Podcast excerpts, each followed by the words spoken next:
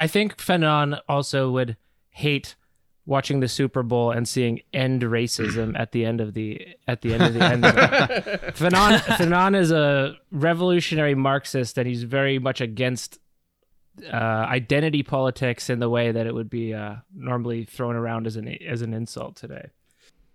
Yeah, that's an excellent point. Why don't we get Right. in? I'll, I have a little bit of an intro because I'm not Okay, sure that okay. everyone has Sure, sure, uh, heard of Fanon before, and I'm going to situate him with Sartre and Merleau-Ponty, who are kind of some of his uh, intellectual heroes. So he is part of French intellectualism version one, I'd say, um, which includes uh, Sartre, uh, de Beauvoir, Lacan, Merleau-Ponty. And the thing that we can call back to Pillpot episode 12 that goes all the way back to uh, their youth was they sat in on these lectures by a guy named Alexander Kojève. And I think we did, uh, I think Pillpod 12 was on that one, which is the Hegelian dialectic of recognition. Now we know all of them kind of split off and did their own thing with the dialectic of, of recognition. And in summary, it is to be recognized as a subject, or to be a subject at all, really, is to be seen as a subject by another.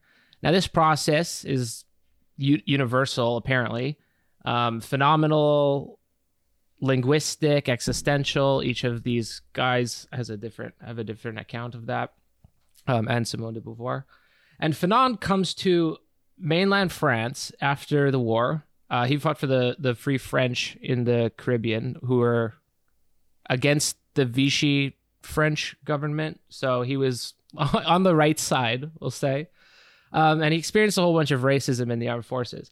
So he shows up to France and is reading Merleau-Ponty, uh, going to Merleau-Ponty's lectures, reading Sartre, who's the big, big name in the 50s and he doesn't have the experience of being recognized. So, despite the fact that he's an intellectual, very well educated, that he has medals for fighting Nazis, he comes from the French uh, Caribbean to France proper, but still treated as a, a specimen of his race, an exotic race, because he's black. So, An other. Another, exactly. He says those that in uh, Black Skin, White Masks. We read from his other most famous, or his other famous book, which is Wretched of the Earth.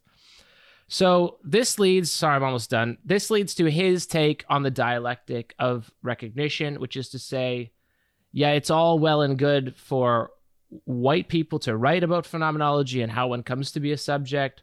But because I'm black, I'll never be a subject in the eyes of French society.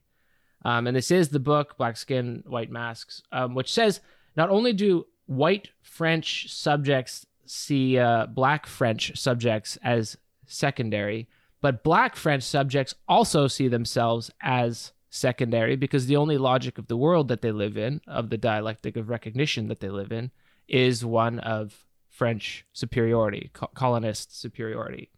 So everything that is white then stands on the side of civilization, rationality, culture, and everything black is just the negation of those things. So anti-rational, primitive, and because he's got black skin, he says, no matter what he accomplishes, his status of recognition is always as other, which is the negation of a positive subject.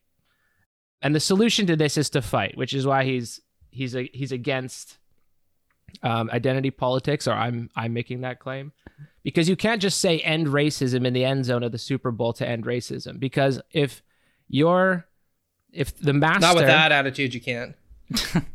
if the master of the dialectic tries to end racism for you, they still have no n- reason to respect you. They have no reason to respect that you have your own agency because they're being benevolent by ending racism so that you like have a better life. So his main point and why he uh, advocates for violence um, in in post-colonial situations is that the master as as the other will never recognize you unless you fight. So putting end racism in the end zone is probably against that goal. And his he he became a revolutionary uh, in Algeria during the war of uh, Algerian independence in what, what was it the 50s So yeah, that's uh, that's my introduction in case you haven't haven't heard of it before. And of course, if you want to, uh, if if you want to understand the ways that you know racial tensions are covered over by a kind of veneer of mythology, right? You can read that Barthes's analysis of the uh, of the black soldiers saluting the French flag, and you get the very same vibe from that analysis as you do from what you might get an analysis of the sort of anti-racist messages they have inserted into Super Bowl games. It's a kind of mythology that covers over the racial tension rather than rather than exposes it and deals with it for what it is.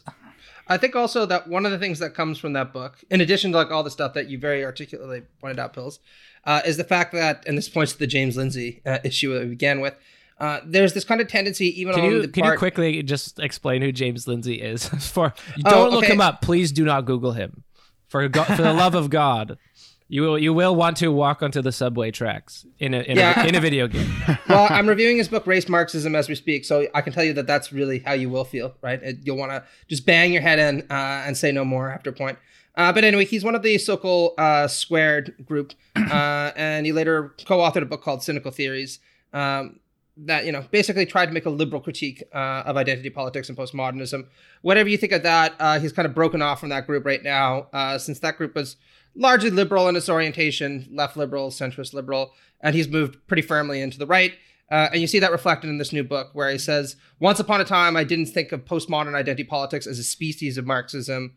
Uh, now I do. So it really is the same old boogeyman just dressed up in new clothes. That's putting it simply, but that's the thesis, right? Uh, but like one of the things that I think was really interesting about uh, the Fanon book, beyond just again talking about the kind of psychic wounds that are imposed by racialization, uh, is the fact that Fanon consistently points out that for a lot of white people, a significant privilege that they enjoy is precisely the fact that they don't have to be cognizant of race, uh, that they can try to see the world through race neutral eyes. Uh, and they kind of project this expectation onto other people, e- even when they're not being expressly bigoted. Uh, whereas to be a racialized person is to constantly need to see the world through that kind of lens, precisely because it impacts you so profoundly from birth onwards. Uh, and I think that's important when we think even about some well meaning liberal personalities will say, look, I'm not a racist. I just want everyone to be looked at, you know, equally, uh, regardless of skin color. Uh, there's a really kind of potent critique of that attitude here, uh, both phenomenological and political.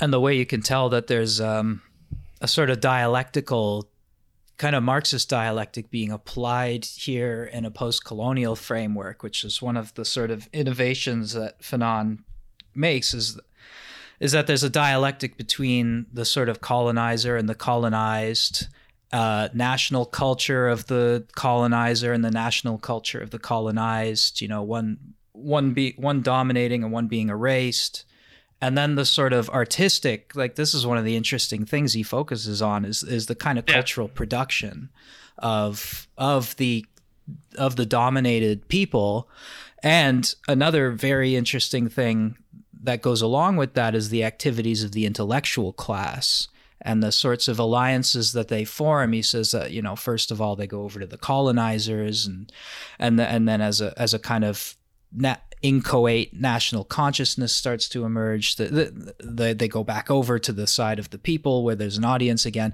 Uh, it- there's a sort of dialectical progression to these revolutionary struggles except the revolutionary struggle is now framed not in terms of a kind of capitalist overthrow not simply but in terms of in terms of achieving national consciousness in an international context for peoples who are formerly colonized and struggling against uh, struggling to to throw off the shackles of that colonial history